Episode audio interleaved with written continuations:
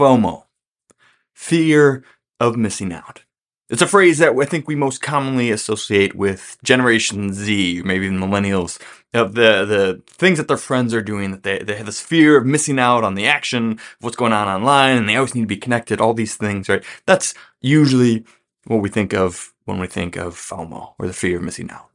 But there is a FOMO, a fear of missing out in investing that trap many of us and in this information overload that we have, we get so much information, so many opportunities, so many things we could be investing in, the strategies we could be following, thought leaders that we could be going after, that we often fear that we are missing out on something great. Is there some investment opportunity, something somebody else is doing that we're not doing, some great result, some great return that they're getting that we're not? And is there something we should be doing? Should we be changing our investment? Should we be changing our strategy? Should we be getting into these things? And the fear of missing out can lead many of us into a trap. There's also a fear of missing out that is required for us to be long term successful investors. And we'll get to that later. But first, let's talk about the bad kind of FOMO. There's a bad kind of FOMO and a good kind of FOMO, and we'll talk about both.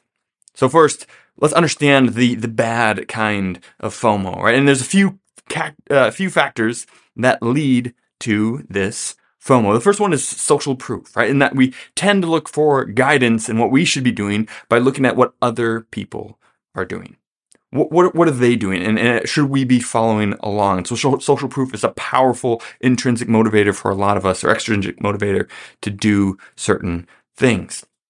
Info, uh, information overload is another one. Again, we talked about this before, but there's so much coming at us, so much from social media, from news, from outlets, from podcasts, from all these things. And they're all saying different things. And so we can often get overwhelmed by this the total just flow of information and it can make us choose to try to, to try to do something else so that we're, we're missing out on something and, and it's all because we're just overloaded. And the last one is regret aversion, right? That we often will try to do things in the now because we're trying to avoid regretting things later. And so it's not so much about how do we feel now, but we think that, hey, if we don't do this, if we miss out on this, then later on we're going to regret it we're going to regret not taking this opportunity, not making that investment, not doing this or that. And so we want to avoid that. And therefore we go with the flow. And the consequences of FOMO in investing can be bad, right? You know, herd mentality, right? If, if FOMO can ha- have us uh, follow after the crowd, causing us to join in at the tops of bubbles or jump out at the bottoms of bear markets.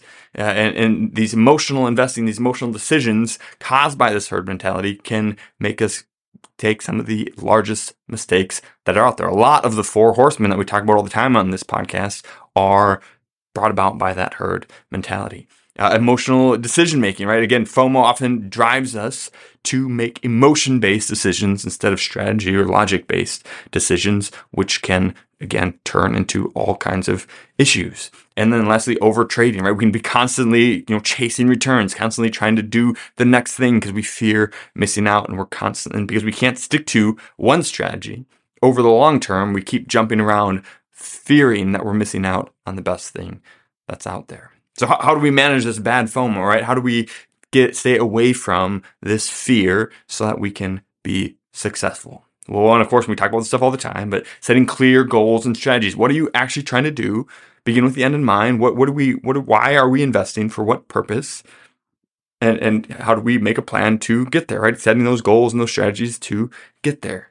Uh, number two, we can diversify our portfolio, right? We don't want all of our eggs in one basket. We want to spread across our risk and our investments across multiple different sectors so that even when one is doing well, we're probably in it. Great. So we don't have to have that fear of missing out because we do have some participation in there, but we also don't have to have all our eggs in one thing that could be taken out. We don't need to speculate. We have everything that we know is good long term and we are spread across all those things. So even if one is doing well and others are doing bad, it kind of averages out uh, in the end.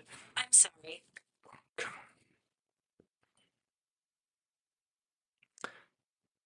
Third, we can stay informed but discerning, right? And it is important to stay informed. I hope that's why you're listening to this podcast, right? To increase your knowledge of financial planning. So you want to stay informed, but you have to be discerning because most of the financial information that's out there is just noise.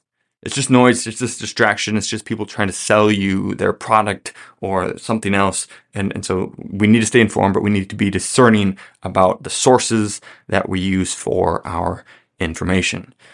Uh, number four, having a plan and sticking to it, right? We talk about this all the time. Make a plan, stick to the plan, stay the course. It's the constant, constant mantra around here because everything else is constantly trying to get you to change. And so we need to have a plan, sticking to it, and that, you know, knowing that we're on the right track, right? If you, if you don't have a plan and you're just kind of going through life, then it's very easy to let FOMO steer you wherever way it wants to go. But if we have a plan, it's much easier to no longer fear missing out on something else because you know that your plan is working.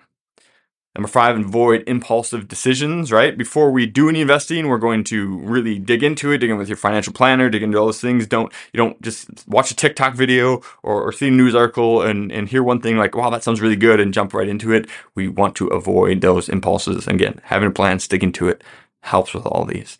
And lastly, mental discipline, right?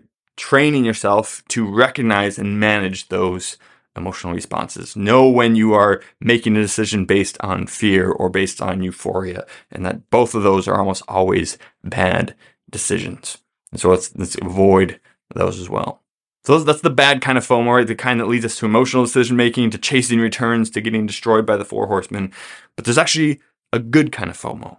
There, there's a, a required fear of missing out in investing that you must have if you want to be a successful investor right? And and and again, you know, most up to this point, we've been trying to avoid the speculative fads, right? Everyone's getting rich on Bitcoin or the ARK fund or this or that, and we fear missing out on those gains, and so we jump in and jump on the bandwagon, and and those are all bad things, right? But what about those of us who already have a diversified equity portfolio, who already f- have a plan and are sticking to it to help reach our goals? How how can FOMO actually help us? Well, here it is, right? To be a successful investor, you must have the fear of missing out on the next 100% advance in the value of your co owned companies. Let me say that again. To be a successful investor, you must have the fear of missing out on the next 100% advance in the value of your co owned companies. So let me tell you a quick story, right? Uh, the Great Recession, right, bottomed out in March of 2009. So if we go from calendar years, like January of 2009 through December of 2015, it's a seven year period, the S&P 500 gained 120%. Right? So then we're going into 2016. So the market's up 120%. Uh, you're going into 2016, and that was a contentious election year, right? We're not going to get into it, but we all know what what that was. And, and so after seven years of increases, many people thought, hey, we're due for another market drop, right? The market tends to drop every five or so years, and it's been seven years of not going straight up. Um, so we're probably in for another market drop.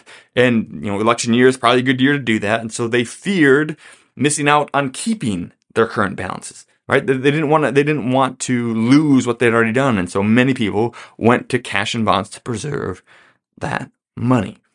Well, over the next seven years, from January 2016 through December 2022, the value of the S&P 500 grew 106%. Right? So folks who feared a another 20 to 25% temporary decline in the value of their equities missed out on a 100% permanent advance. Right, and two quick side notes on the story, right? For for those 7 years, the S&P 500 actually went up 134% with dividends reinvested. We're going we're going to focus only on the price since price volatility is what we see and mostly what we feel when we have emotions around investing. So just the price went up 106%, right? And, and over this period, you know, this period ends in 2022, which was a down year, right? It actually took five years to hit 100, 100% advance, reaching that at the end of 2020, right? Even in the middle of a global pandemic. It was up 98% in five years but it kept going in 2021 and then kind of reset in 2022 and but still over that seven year period it's the same seven years that we used from 2016 to 20 uh, or from 2009 to 2016 so i want to use the same period but either way it's a hundred percent advance and i'm excited to see how this turns out now over the course of 2023 and so here's the thing right it's very natural to fear a 20% decline in the value of your equity portfolio. Part of being a successful investor is realizing that 20 to 40% declines are common as dirt. They happen every every five or so years, and it's natural to have this fear of investing. But rather than stifling our fear, what we want to do is we want to aim it in the right direction. Thus, a crucial component to the investor mentality we must adopt is this. We must fight the fear of missing out on a 25% temporary decline with the fear of missing out on a 100% permanent advance. All right, we must fight the fear of enduring or being invested through a 25% temporary decline with the fear of missing out on a 100% permanent advance. And that is the greater risk, right? The greater risk is that we're going to miss out on that advance, not that we will be invested through a temporary decline. And so the fear of missing out investing is a common and potent emotion that significantly impacts a lot of people's decisions. And while you know FOMO can lead to good opportunities in some cases, most of the time it's a bad FOMO that leads to impulsive decisions that have detrimental consequences to you and your finances. But there's one good kind. The fear of missing out on the permanent advance of equities should keep us invested through thick and thin so that we can realize those fabulous long term gains of being co owners in the best businesses in the world. I hope that helps in just building your mentality and staying invested. Stay the course. We'll see you next week. Cheers. If you enjoyed that, you would love being part of our free membership community. It's called Retire Membership and has a host of benefits all for free. For example, you can always buy my book, 3D Retirement Income, on Amazon. But if you join us at Retire Membership, we will send you either a hard copy or paperback for free, provide the ebook and the audiobook so that you can listen to it if you don't have time to read it. In addition to that, we'll also provide you with a bunch of content that you can't get anywhere else. For example, we have our quarterly Retire Mentorship magazine which comes out quarterly and has no ads whatsoever. It's just timely content to help you stay the course.